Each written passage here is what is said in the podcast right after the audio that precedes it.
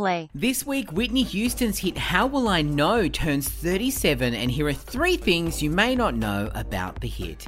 It was initially written for Janet Jackson, who passed on it as the sound wasn't right for what she was working on at the time. Another fun fact the song was meant to sound totally different. When the writers first pitched it, it was a softly sang light R&B track, not the mega belt out tune we know and love today.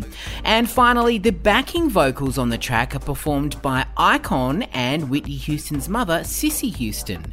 For all the latest up to the minute music news, grab the free LiSTNR app now.